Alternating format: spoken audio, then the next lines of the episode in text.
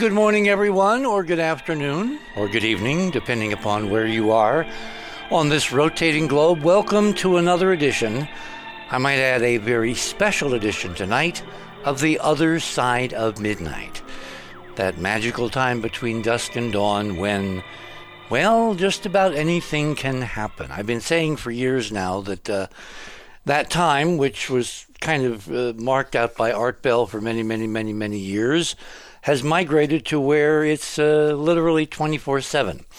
And tonight we're going to talk about what could be an historical breakpoint in a 75 year old uh, scientific, engineering, and most of all, political conundrum, which is what are UFOs? Are we ever going to find out, as the general public, as the great unwashed, as someone once said, um, what's been going on and what will go on from here henceforth? Well, tonight we're going to be spending three hours discussing all the various moving parts in Washington, D.C. and other places, uh, all the players, all the interrelated, internecine, behind the scenes warfare, who's trying to be on top, who's trying to control the message, what the agendas might be, what they probably are not. In other words, we're going to do a thorough top to bottom review of where we are tonight, given that um, uh, a week ago, the um, uh, DNI, the uh, president's coordinator of 17 intelligence agencies of the U.S. government, submitted a um, summary of its much more extensive report, which was delivered several days prior to the Congress on the subject of UFOs. Well, I'm sorry. We're supposed to call them UAPs now. You know, you can't tell the players without a scorecard. And we'll get into why the names have changed and about branding and all this, you know, kind of superficial nonsense. The fact of the matter is that a subject which should have been treated at the highest level of seriousness and at the level of national security almost three quarters of a century ago is now receiving something of that approach in the 21st century, and we'll see where it goes. Before, however, we get to that, there are some news items I want to kind of uh, get into tonight before we start our conversation. So if you go to the other side of midnight.com, remember that's our URL the other side of midnight.com. Click on tonight's banner, which says the Senate UAP report. Where do we go from here? Click on that. That will take you to the guest page. And under the guest page, you will see that banner. You'll see a, a series of links uh, Richard and, and me, and then you'll see Danny and Joseph and uh, Stephen. Click on uh, me, and um, that will take you to my items. Item number one. Um, you probably all been following, as I have been following, because of uh, Robin's deep roots in uh, Miami, this extraordinary, incredible tragedy unfolding in Surfside, where you know a little over um, ten days ago now, I think a entire condominium high-rise, you know, collapsed. At least part of it did and there are something like 121 people tonight unaccounted for. There are 22 known deaths, and there are incredible complications because, in, in addition to the high humidity and the fact that they had fires somewhere in the pile, and you know, it's incredibly unstable. So, if you do the wrong thing, the voids where people may be trapped, where there's oxygen and and you know the ability to breathe and to to to exist could collapse at any moment. So it's been incredibly difficult to sort through, like jack straws, to get down to where there may be people buried, still alive, still waiting to be rescued. Um, I believe that the historic record is something like 20 days uh, in a case in Haiti during the uh, uh, subsequent to the uh, Haitian earthquake. So hope has not run out. The complication tonight is there is a major storm heading for Florida. It was a hurricane. It was a uh, Category 1. It's now down to a very high strength tropical storm, 60 mile an hour winds. The track is taking it up the western side of Florida. but the winds at the Surfside location of the high rise that collapsed with the remains of the building precariously uh, teetering, literally teetering.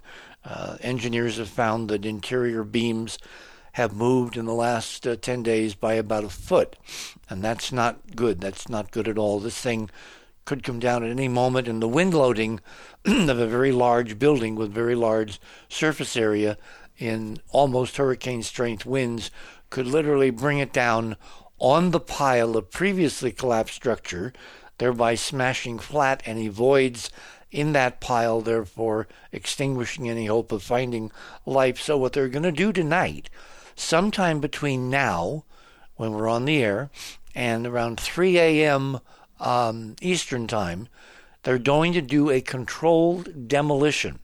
They, they placed charges, they've drilled holes, they've placed uh, uh, C4, I guess, in the in the appropriate locations. They're going to try to bring this thing down within its own footprint, um, covering the pile of the previously collapsed structure with a tarp so they can sort out new debris from old debris. And that's all supposed to take place tonight before the storm winds rise and before the uh, wind loading could bring the uh, structure down in an uncontrolled fashion.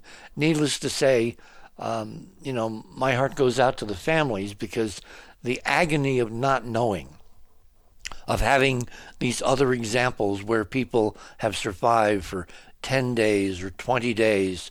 Uh, there was a case in Italy where I think someone survived uh, for 17 days. Uh, there is extraordinary hope tonight that after all this, they will actually find survivors. So far, uh, unfortunately, they've only found uh, uh, remains and, and bodies. And as I said, 22 people are no, now known to have lost their lives. Um, moving on.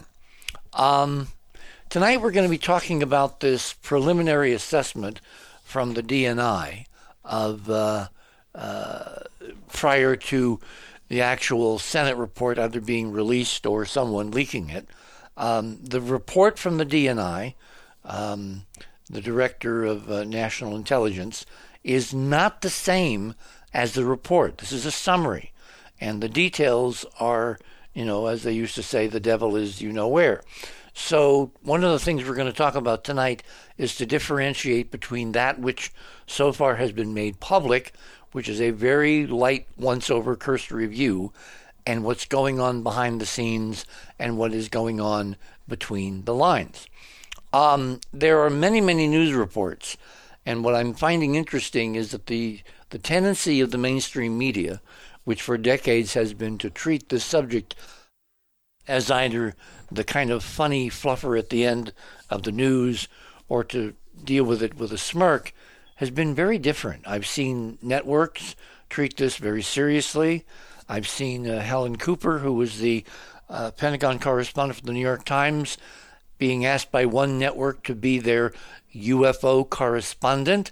Um, the term UAP seems to have been nicely forgotten. And so, item number two is, I believe, a BBC story which shows that, um, yeah, yes, it is, which shows that um, the way the mainstream media, even overseas, are treating this is they all kind of know that ultimately we're going to get to ETs. Ultimately, we're going to get to what euphemistically you might call aliens, but we have to go through a number of other doorways first. Well, they're kind of going through the final doorway already. And so it's going to be very interesting to see how the media treat uh, uh, the potential for hearings, what happens during hearings, et cetera, et cetera, et cetera. So if you want a kind of an overview of the politics of media coverage, you might want to check out that BBC story. Item number three um, is the report itself. Now, this again is not the Senate report that we've all been talking about. This is a summary analysis, or I'm, actually, it's not even an analysis, it's a summary presentation from the uh, Director of National Intelligence, which is the office set up by the President and the Congress back uh, after 9 11 to coordinate between the 17 intelligence agencies that are supposed to be funneling intelligence to the president. So this is kind of like a switchboard, and This is the chairman of the switchboard, the director, and it's his statement. I think it's nine pages. It's not the um, almost 100 pages that the actual Senate report entails, nor will it be uh, uh, the substance of many of the witnesses which will appear at congressional hearings, which in fact appear to be on track, and we will be talking in detail about where we stand with that. Item number four. Um, uh, that's actually a recurrent uh, um, uh, story tagging on item number one. It's out of sequence. This is merely the governor of Florida talking about the demolition and the fact that there is a uh, uh, tropical storm looming down in Florida. Item number five is is very interesting because apparently the Pew Research uh, uh, people who do mainstream political polling on all kinds of subjects, they have done, in light of the public interest in UFOs, UAPs, whatever you want to call them, they have done a major poll, and this is the publication of the poll. Um, it's very interesting, very interesting to uh, uh, see what, what they're saying.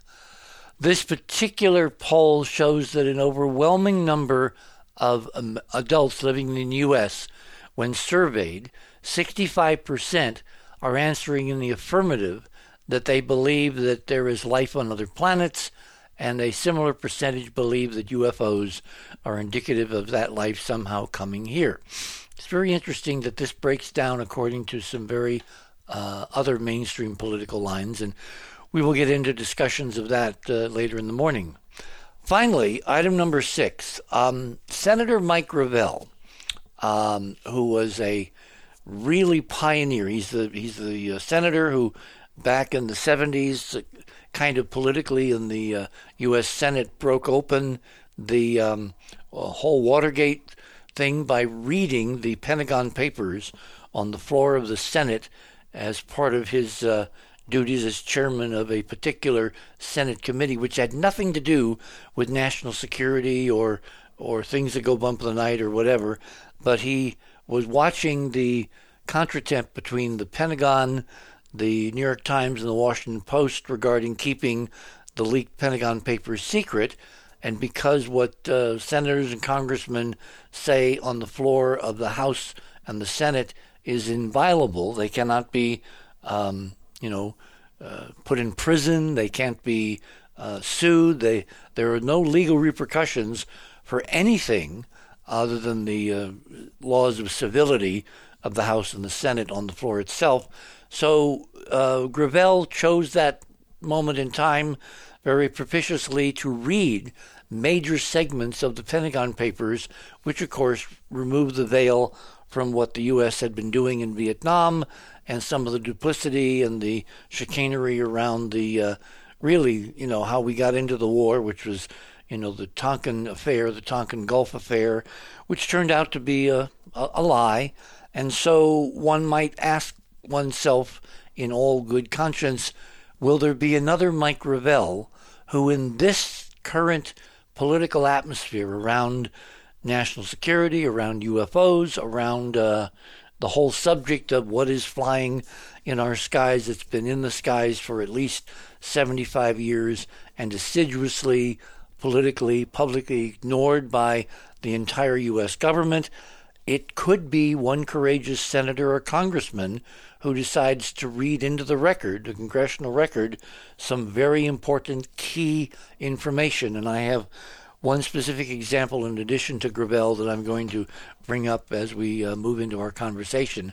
So without further ado, let me introduce our panelists tonight. Uh, Joe Bookman is still uh, not available, but we do have Danny Sheehan with us, and we have uh, Stephen Bassett. So, beginning at the top, Danny Sheehan is a Harvard Law School and Harvard Divinity School trained constitutional litigation and appellate attorney. For close to five decades, he has worked as a federal civil rights attorney, an author, public speaker, and college and law ed- educator helping to expose the structural source of injustice in our country and around the world. He has protected the fundamental and inalienable rights of world citizens and has elucidated a compelling and inspiring vision for the future direction of the human family. His dedication to this vision and his work have placed him at the center of many of the most important legal cases and social movements of our generation. And if you go to the other side of midnight and click on bios, there on the guest page, you will find a full detail of all the um, cases he's been involved with, which starts with the Pentagon Papers, the New York Times versus the United States. Our second guest this morning is Stephen Bassett. I've known Stephen for, oh, as my grandmother would have said, a coon's age. He's a political activist, he's a disclosure advocate, and ex- executive director of the Paradigm Research Group, founded in 1996 to end the government imposed embargo on the truth behind extraterrestrial related phenomena. And you can also read his full bio there at the bottom of the guest page. I'm sorry, at the top on the other side of midnight. So without further ado, gentlemen, welcome back to the other side of midnight. Terrific. Thank you. Thanks, Richard. We're, we're, we're Good here, evening. ready to go. Um, I was going to have Joe give us a kind of a background on Gravel because he was a pivotal character and senator and mover and shaker in the whole uh, Pentagon Papers thing. So I'm going to switch, Danny, and I'm going to ask you to give a summary of why we should remember Mike Gravel fondly in light of what's about to happen in Washington on this phenomenon. Uh, sure. Uh, well, what, what happened? What happened is that uh, back in 1971, in June, uh, it was late late May of 1971. uh, I got a call from Jim Goodale, who was the uh, chief counsel for and executive vice president of the New York Times. Uh, I knew I knew Jim because I had initiated the case that established the right of journalists to protect their confidential news sources uh, when I was the founding uh, co-editor of the Harvard Civil Rights Law Review uh, back before, and uh, because of that, I was uh, briefing the case in front of the United States Supreme Court uh, on behalf of NBC. That were the it was an NBC uh, journalist that was the uh, major uh, plaintiff in that particular action to get that right established. And uh, I was asked to write the amicus briefs, which are friend of the court briefs, and co-briefs with uh, both CBS and ABC television, but also the New York Times and the Washington Post. So it was it was in it was in that context that I got to meet Jim Goodale, uh, Jim Goodale rather, who was the uh, the the vice president and general counsel for the Times. So I got the call when they they got the Pentagon Papers. Uh, they called our law firm to uh, have us represent them to. Uh, in case the uh, the Nixon administration tried to stop them from publishing, we began publishing on the date of June 13th, uh, and we had published for three days when uh, I got another call from uh, Whitney North Seymour, who was the uh, United States Attorney for the Southern District of New York, who tried to get us to stop publishing the papers. Uh, we refused to stop. And so he brought an action on behalf of the United States government, the Nixon administration, under uh, John Mitchell, the U.S. Attorney, to secure an injunction against the New York Times to stop us from publishing uh, these documents, uh, at least until uh, Judge Murray Gurfein, uh, the federal judge in the Southern District of New York, had a chance to review them to determine whether he believed that there was information in the documents that would have irrevocably damaged the national security of the United States if they were made public. Uh, so he, he entered this injunction uh, stopping us from publishing uh, the papers after three days of publications, uh, pending his review of a copy of the documents. Uh, it was at that point that, uh, that Senator Gravel uh, in the United States Senate secured a copy of them and said that he was so offended at the Nixon administration having sought and secured a temporary injunction against the New York Times publishing, he began to read them on the floor of the Senate. Uh, and as you pointed out earlier, uh, the the there's a privilege uh, for any member of the United States Senate or House of Representatives to be uh, allowed to to make any statement they chose to on the floor of the House or Senate, and they could not be held legally uh, responsible for it. They could not be sued for libel or slander. They they couldn't be sued for anything. Uh, so Danny, can I can I interrupt? Because does, does that apply to issues of confidentiality or top secret national security items? In other words, if a senator decided to read some top secret or burn before reading report on the floor of the Congress, could he be attacked legally by the U.S. government for anything he revealed? Well, no, just just like just like the New York Times couldn't be.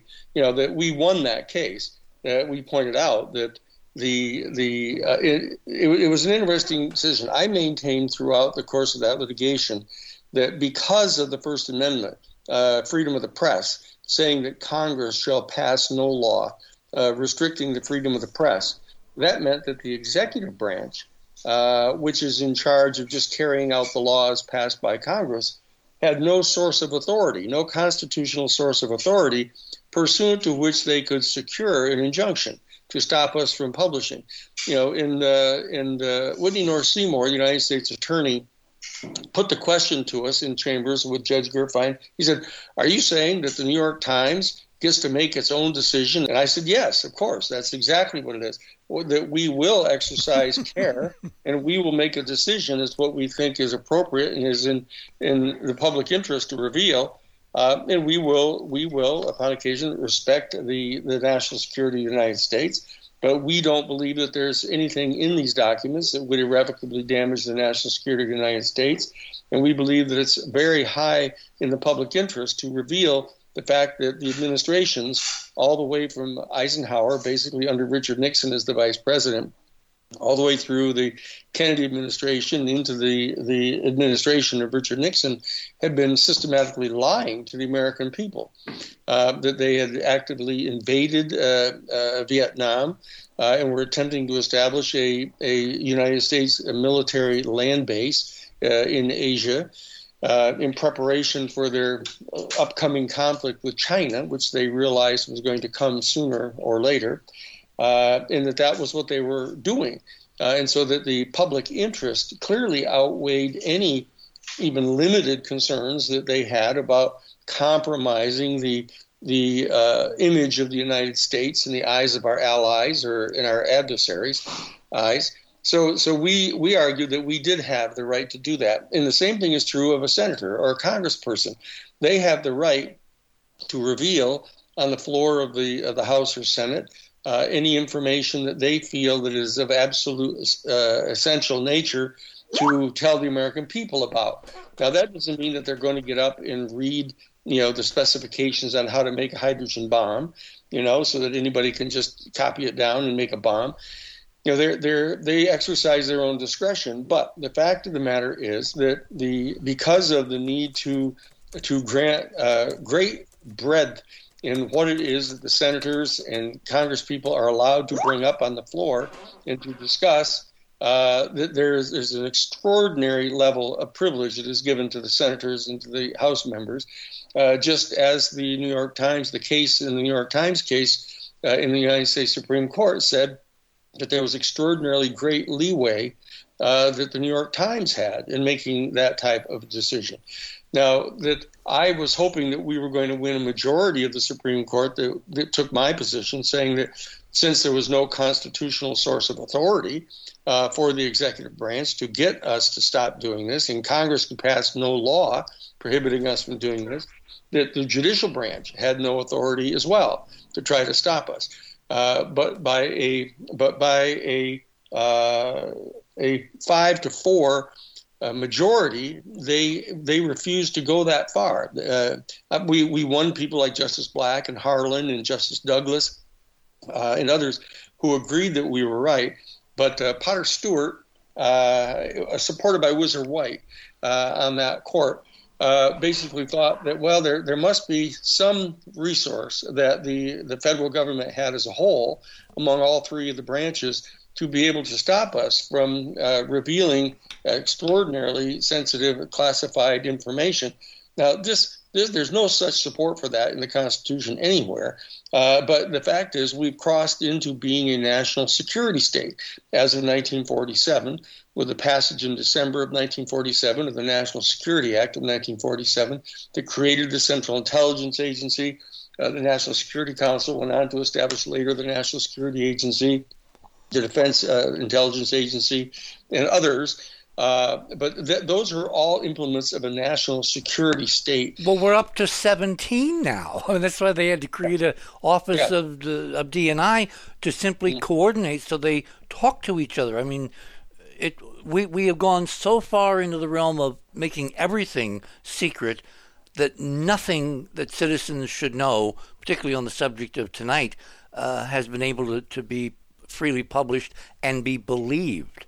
Well, that's is, but as you've seen that Richard Dolan, uh, who's one of the stalwarts in this area with the with regard to the UFO phenomena, you know, has a, a two volume study that he was doing. He was doing his PhD work as an historian at the University of Pennsylvania, uh, and he researched this, and he was able to extract documents from the classified portions of the of our government through the Freedom of Information Act uh, which demonstrated that there was a conscious, uh, sinister program that was underway with the Central Intelligence Agency, the FBI, uh, and the Defense Department to, to in fact, uh, uh, excoriate anybody who tried to report UFOs, uh, to destroy their career, to actually destroy their entire livelihood, if necessary, in order to silence them and ridicule them and they were using their resources in the uh, national media around the country uh, in the world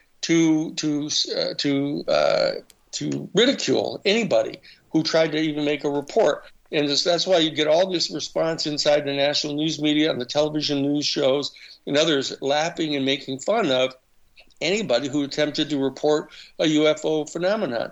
Uh, and now it, we come to this show tonight because as of as of December of 2017, there's been some major shift that has occurred uh, with the release of three of the uh, the uh, videos taken from the F-18 Hornet uh, gun cameras.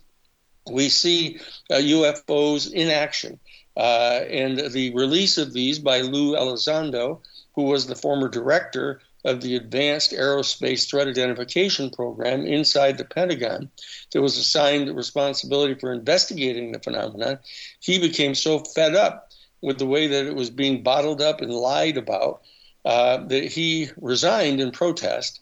Uh, and released these three videos. Uh, and that is what has catalyzed this extraordinary uh, three years that we've had uh, since then uh, of, of, a major shift in policy that's going on. But the Defense Department doesn't quite yet know how to respond to all of this.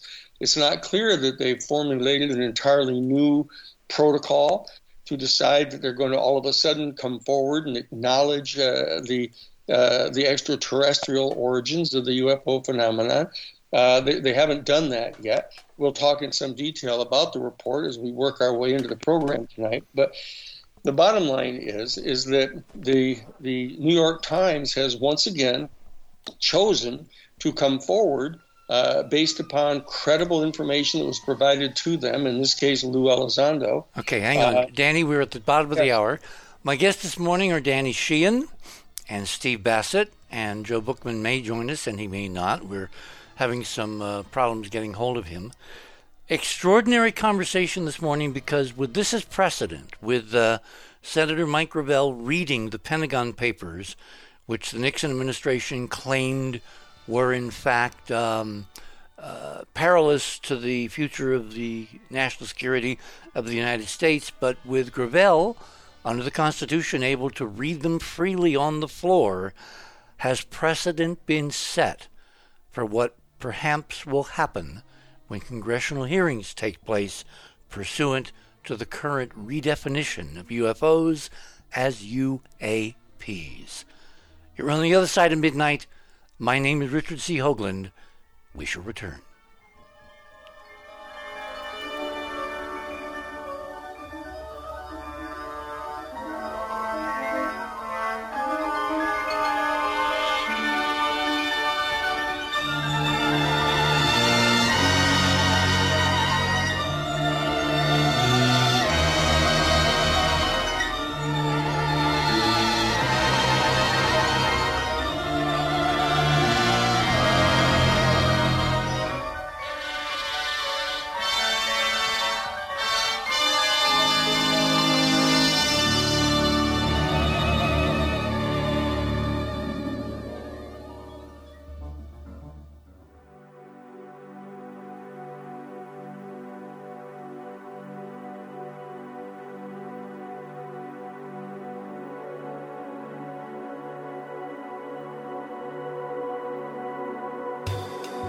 It's funny because I think, you know, I went through my crazy phase where I made mistakes before the internet and before social media and before any of this. Whereas now you can't do that. There's no such thing. So, you're saying about black and white, and what it does is it stops people expressing themselves. People are too frightened. It's like, you know, I want to say something, but if, what if I use the wrong term? I remember a story a couple of years ago where Benedict Cumberbatch, who at the time was a darling in the media's eyes, was complaining about the disparity between the treatment of um, black actors and of white actors. And, and he was sticking up and saying, you know, they're not getting paid as well. They're not getting the jobs that they should be getting. And they're being, there is no equality. But what he said was, there isn't equality for coloured actors. Well, you've said coloured there, Benedict. You can't do that. And so they went for him, and he was vilified, and he had to come out and do a big apology. Now, what it was, it was it was a slip of the tongue. He's obviously not racist. He's actively trying to say that there is discrimination, and he's trying to stick up for that community. But he was vilified and attacked, and that's what happens now. And so, when people make their mistakes now, they make their mistakes on the internet. They make their mistakes on social media where they're screenshotted forever. And so I think that's all part of the conditioning that people are frightened. You know, if you're in a position where I don't know what to say, I don't know what to say, in the end you'll go, well, I won't say anything then. The fallout of this is going to be extraordinary with that because people don't realize, you know, when you, you, you, you're phoning up the police and grassing on your neighbors, and when all this ends, they're still going to be your neighbors and you're still going to have to live next door to them and good luck with that. Hello, everyone. My name's Gareth Icke. It's been a pleasure to talk on the other side of the news. Fantastic conversation with Cynthia, Timothy, and Annetta, and I wish you all the best with a fantastic podcast.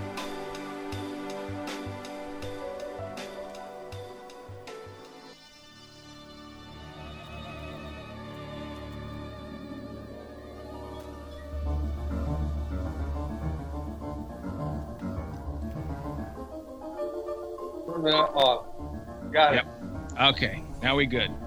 How do I get back to work? And welcome back, everyone, to the other side of midnight for this Saturday, no, Sunday, Sunday, July 4th. By the way, happy July 4th, everyone. Uh, I saw a brief uh, broadcast from Boston, from the Boston Pops of fireworks over Boston Commons. Amazing display.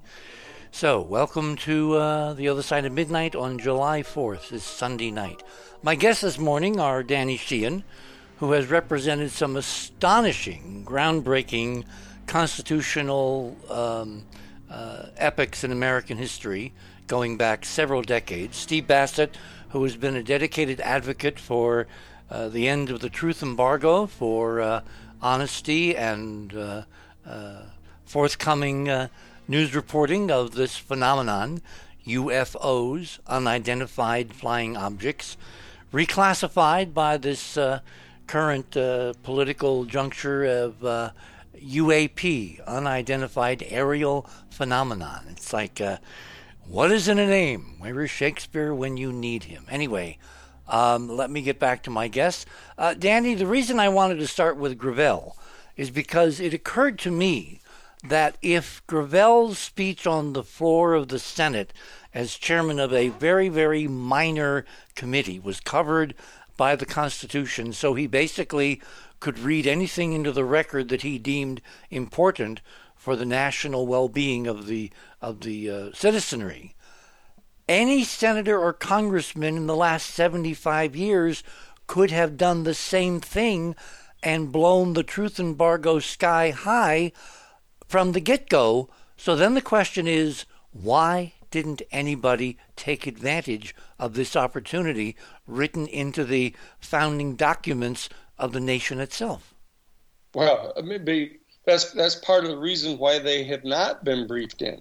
Uh, the the reality is is that uh, obviously 99% of the senators and congresspeople have never been briefed in on uh, this entire program that uh, when the uh, the craft was recovered at Roswell in July of 1947, uh, the the equipment, the the craft, and the bodies were taken to Wright Field in Ohio, and uh, the the meetings that took place with Truman, President Truman at the time, resulted in the I believe in the creation of an extra constitutional commission, uh, basically to deal with this this issue, precisely because they didn't trust the Congress people and the senators who, after all, are just limited elected representatives who come and go. You know, they're there for a, handful of years or, or terms as a rule. Even presidents can only have two terms, and then they're gone. And so the, a, a decision was made, apparently, at the highest levels of the national security state infrastructure, uh, that uh, that they, they created the National Security Act in 1947, and they set up a whole series of agencies and uh, special access programs uh, that, in fact, excluded even very high ranking military officials to keep them from knowing about this information. So, so it, sorry to interrupt, but it would be it would be appropriate then to say that the UFO phenomenon created what is now known in the vernacular as the deep state. Well, it's, it's yeah, it's it's you know there were there were other things that that were indicia of a, of a, a state like that. In 1945, for example, even before the enactment of the National Security Act of 1947, in November and December of 1947, uh, in 1945, when uh, when uh, Ed Lansdale, who was the G2 for the U.S. Army in the Philippines, recovered 12 of the troves of Japanese treasure that had been buried by General Yakushima of the Japanese uh, Imperial Army, uh, that or Navy actually, that when they buried uh, 176 troves of treasure in, in, the Pacific, 12 of them were discovered by Ed Lansdale that uh, had a value of 1.2 trillion dollars. Oh my God! Uh, and uh, that information was given to Truman, and Truman set up a again a private group uh, a trust called the Anderson Trust. Uh, the, the, they had three people, two of whom were senior partners in Brown Brothers Harriman, uh, Robert Lovett, uh, and a man by the name of Robert Anderson, to be two of the three trustees. The other one was John J. McCloy. Uh, they had three civilians that were made uh, the, tr- the, tra- the trustees for a private trust that took this these 1.2 trillion dollars into custody and put them in a trust fund. And they manipulated this money to to pay for elections all around the world to keep socialists uh, and people who were too far to the left who were uh, who were not supportive of establishing a major global power on the part of the United States. The whole national security state people wanted to basically establish full spectrum dominance over the entire planet, uh, and that they used these monies. Uh, and it was done outside of the normal constitutional channels. So that when, uh, two years later, in July of 1947, they came up with this extraordinary find of a, a, a, UFO from an extraterrestrial civilization and the bodies of the of the uh, pilots of the craft. They did this again. They they brought them to Wright Field. They established a, a group, whether it's called MJ12, Majestic 12, or uh, Zodiac, or whatever the code names were. That they they established this extra constitutional tribunal of people that were going to be in charge of this and they they brought in major defense contractors to try to back engineer uh, these crafts so they could develop uh, a unique weapon system uh, to establish hegemony over the world uh, and over their over the Soviet rivals in that time. So that this this is part and parcel. Now, it did not cause the creation of the national security state, but the mentality that generated the National Security Act in 1947 was prevalent at that time. And they did not, they believed that the people in the executive branch that were in charge of the CIA and the national security state apparatus knew more about how to run the world than the individual elected representatives. And so there, there weren't very many. If, Prescott Bush appear, appears to have been much in the know. He was a liaison between the Central Intelligence Agency and the United States Senate back before they had any intelligence committees uh, to, to even report these things to. So that there, there was virtually nobody uh, in a position like Gravel was uh, back in 1971. There was no one in a position to get access to this information uh, to be able to decide whether or not to reveal it on the floor of the House or Senate. Hmm. Um, okay, so Gravel sets an interesting precedent for the current environment because now that we have a kind of an official admission that this, you know, the, the Defense Department is seeing something, the Navy has footage, um, there's the discussion of potential hearings. I'll get to that in a minute. If the hearings proceed and witnesses decide to, uh, what's the term I want to use here, leak, uh, or potential witnesses want blow to want to yeah. blow the whistle, if they go to a congressman or a senator and provide them with secret material, secret documentation, and then the senator or congressman on the floor of the House or Senate then reads that into the record. See, when I had a discussion with Stephen a couple, three weeks ago regarding these uh, potential congressional hearings, I said ultimately, I don't think it's going to be controllable because there's too much of a head of steam from the public wanting to know, desperately wanting to know. That Pew Research poll shows us there's a huge, uh, you know, advance over the general public over the political process. They've already reached their conclusion. They already think we're dealing with extraterrestrials. So, my my question then is, what do you think the likelihood is that in this new environment, someone like Gravel will step forward and try to become a hero, uh, a populist on this new frontier of openness?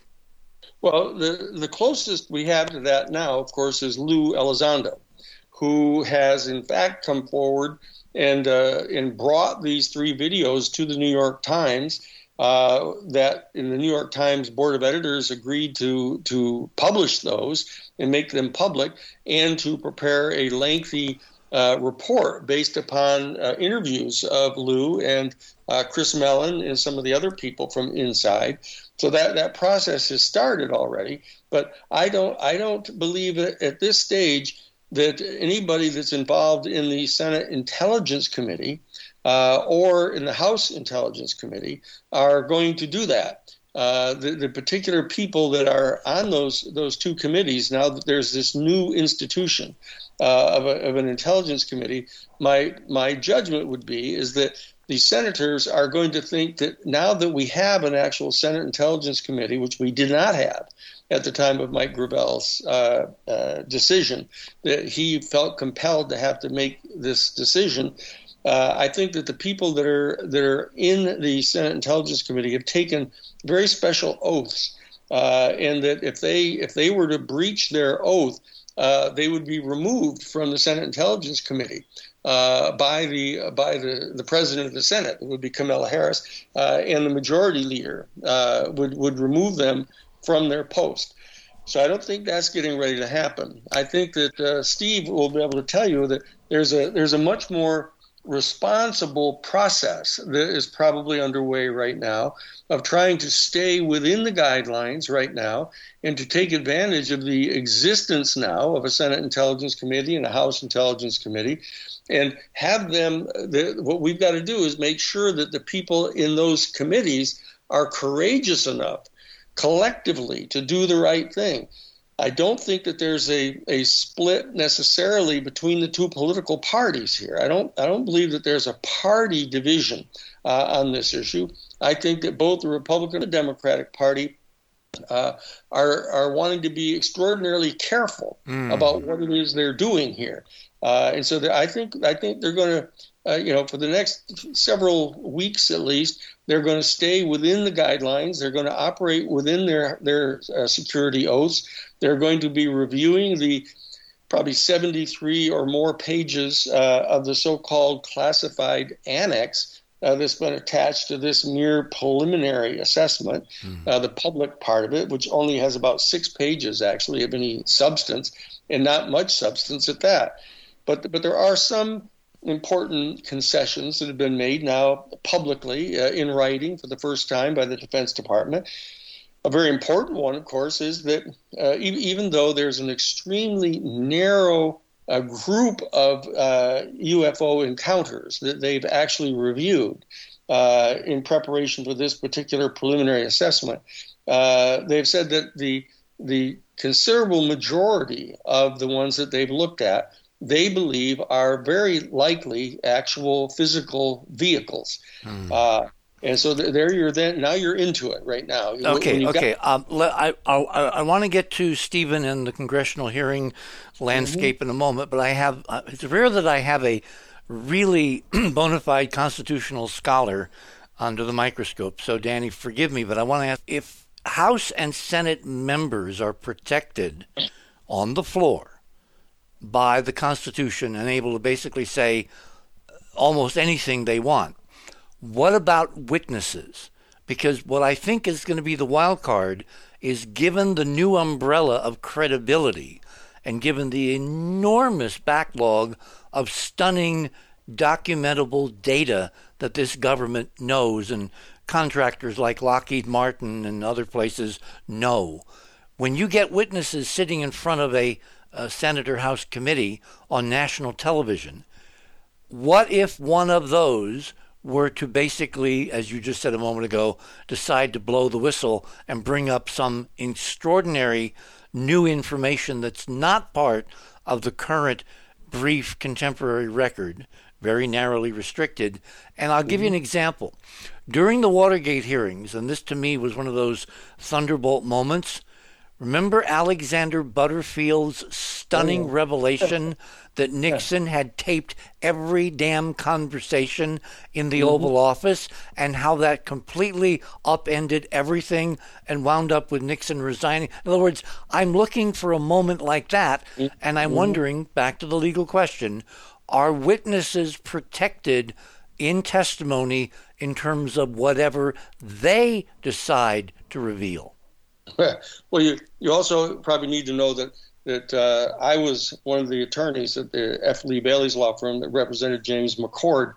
James McCord, the Watergate burglar, in that particular uh, scandal, he's the one that wrote the letter to uh, Judge Sirica, uh, blowing the whistle on Richard Nixon and the plumbers, uh, so that there was already a process underway uh, when uh, Alexander Butterfield, Alexander Butterfield didn't just blurt that out to the surprise of everyone in the hearing. That was very carefully choreographed. Scott Armstrong, who went on to become the head of the National Security Archives. He was one of the investigators on the staff of Peter Rodino at that time, who was the chair of the House Judiciary Committee that were conducting the investigations.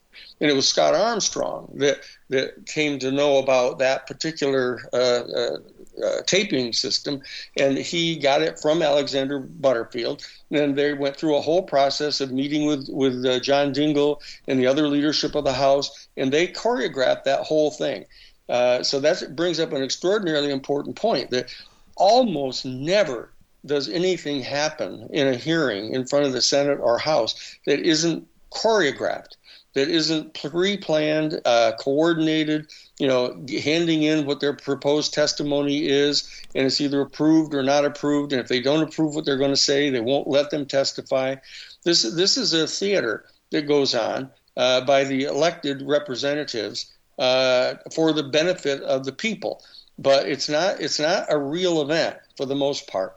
Mm. Very rarely, very rarely are there real events that take place, such as in the McCarthy hearings when uh, uh Mr. Welch you know, confront uh, the um, Joe McCarthy. Have you uh, no decency, et right. cetera, et cetera. Okay, the perfect segue to Stephen. Um, I want to loop back to the substance of this trivial nine-page summary from the DNI. But, Stephen, let's go to you. Where do we stand tonight on this extraordinarily important subject of congressional hearings based on what is now on the public record? That's a fairly nebulous question. um, I can say that I'm very comfortable with what's what's happening and the way it's playing out. Um, I can start with that. Yeah, let's do that. Uh, and and then I'm I, am inclined to inf- give your your uh, listeners some perspective here, some background of what we do know. Uh, And there's some s- simple things that may be overlooked here. Uh, first of all, the Department of Defense and, and, this task force that was set up very recently at the ONI uh, to uh, uh, have to deliver a report was known to them in July of last year. They've known for a year that they were going to have to come up with a report. Now, the time clock didn't start until the bill was signed in December, uh, 180 days, and that's what set the quote final date of June 25. But these are very smart people over there at the DOD and elsewhere, and they've got lots of computers and consultants and everything else. So they had a year to plan how they were going to deal with this. And I think people forget that. Um, and then they had six months. You know, six months of that. Of course, when the clock starts, they they they know what the date was. And so I think everything that you see here has been thought through pretty well by very top people at the Department of Defense as and, and any other appropriate agency. And so the strategy as it's played out is intriguing to me, but uh, I think well done. It's very well done. What they did was, well, first of all, they did not want, I assure you, to provide to the general public much of anything. That they knew that was not good, uh, bad for a number of reasons. So they didn't want to do that. And there were rumors uh, uh, early on that they, well, not too long ago, that they were like wanting another three months or so. They wanted more time, meaning we would rather just not have to give the public anything right now. Okay, uh, but but that doesn't mean they weren't cooperating. See, giving the public a lot of information creates all kinds of issues, but the real report is what was delivered to the House and Senate. Uh, that was delivered around June 16, 17 now are not known. We know that uh, we think it was 73 pages. We know that the House Intel uh, and Armed Services Committee got a briefing uh, involving the FBI and that 73 page report. We know the Intel Committee of the, the Senate, and I, I, have to assume the Armed Services because they've referred now to these four committees as kind of the committees that are involved. I Also got the briefing. So let's just let's just assume that these four key committees: House Intel, House Armed Services, Senate Intel, Senate Armed Services, have seen the 73 report. They've gotten a briefing from one group or another. And that was back in June 16, 17. Now, they've had all this now for, what is it, 14 and 3, 17 days. Meanwhile, and then by the way, before that report was delivered to the House and Senate, you may have forgotten that a, uh, a, not a leak, I don't know if you call it a leak, but the New York Times obtained information about the public report. Uh, this is all the way back in June 3. Uh, so they, they, deliberately they fed to the New York Times some information about the public report. Uh, and there was really only two things that, that the New York Times reported, and that was that they um, concluded that the uh, there was no evidence in the uh, reports they looked at, the cases they looked at, pointing to extraterrestrial, but that the technology that was observed was not something that was in the possession of the United States. Now, this created a bit of news, but not a lot of news. It was very significant statements. Uh, both not quite true, but nevertheless very significant. And that was deliberately given to the New York Times and was published. But by and large, and I've chronicled most of the articles, there have been, God, several hundred, uh, have focused on this, this, this, the public report, June 25, June 25, June 25. Okay. So what they did was they made a compromise with themselves. Uh, they knew they couldn't simply not put out anything on the 25th. So what they did was they put together the quote preliminary assessment, which is really not much. In fact, it the, the most important thing in the preliminary assessment is in fact what was leaked to the New York Times back in early June. Right? So we we uh, we don't see extraterrestrial in this evidence, but uh, whatever that's out uh, is up there, uh, we don't have it. All right? mm-hmm. Which is again very significant. And then there's a bunch of, of DoD speak and lots of acronyms and a few other things. There are a number of complete outright lies in this thing, but that's okay. They they can't tell the truth at this point. Uh, and so they fed out this small little report and then announced shortly thereafter that in three months there would be another report. Okay, so you see the strategy here? What they've done is they've managed to give the public very little. They've then strung the public out for another three months, which may be moot. Meanwhile, the House and Senate key committees have, had the stuff for 14 days. The Senate left on recess on the 25th, 26th, and they won't be back till the 12th. So they're going to have another right, 16 days, uh, all of those uh, members. And then the, the House had a few more days in session. They're going to be gone for quite a while. Uh, and so they've given the House and Senate a lot of time to look at this classified material and whatever they were given verbally, whatever briefing they got, and contemplate what to do with it.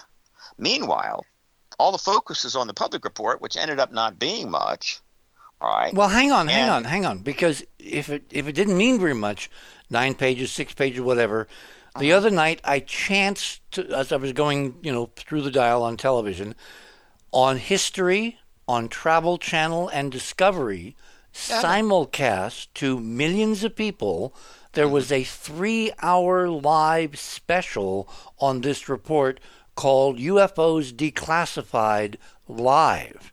Yeah. And that's based on nine pages of, I kind of agree with you, it was very, very tightly worded and very carefully worded to be an almost. I wasn't very carefully worded. Nothing. Dick. There's some stuff in there that's hilarious. I mean, it's ridiculous. Well, yeah, but but for the general public, look at it not like you and I and and Danny look at it. Look at it like the general public. For the general public, when you start out a a defense intelligence report saying this phenomenon represents three times they say in the first paragraph a threat, a threat, a threat, not yeah, a qualified, not a potential but they called it a threat. That gets people's attention, and that got three hours on three major networks that are watched by millions of people, and we're not even into the foreplay of this yet. Dick, uh, we're talking about two different things here. Okay. There have been scores and scores of articles written about this quote report uh, leading up to it and since there. I've got them all up on my website now. we're getting up to hundreds and then there's three part series and everything else. Just because there's a lot of coverage and just because people want to spend three hours talking about it doesn't mean it's important. It isn't that important but it's great. I mean, look, we'll take all the press we can get, and if people want a podcast, that's great. I mean, all of that is generating the public interest and awareness and so forth. I'm talking from the point of view of the government here. You want to talk about hearings, and we got to talk about the point of view of the government because that it's the government's going to make these hearings happen by and large. All right, but there's a three dimensional chess game going on, multiple partners, and you got to kind of watch the whole thing. And what I'm trying to say is, is that they the strategy that they had a year to plan was give a classified significant report to the key committees, keep the pressure off them, get the focus on a public stuff that you're not going to give them much. Then you're going to say, hey, 90 more days will give you something hmm. more. Mm. And that gives the House and Senate, these four committees, plenty of time to decide how to proceed with what they've got. Now, which means that they have Steve, plenty of time to make decisions the, about. We're at the top of the hour, so hold it there. My guests this morning are Steve Bassett and Danny Sheehan. We're talking about the DNI preliminary assessment of UAP, the new government speak name for UFOs. And we've just gotten started. You're on the other side of midnight. My name is Richard C. Hoagland. We shall return.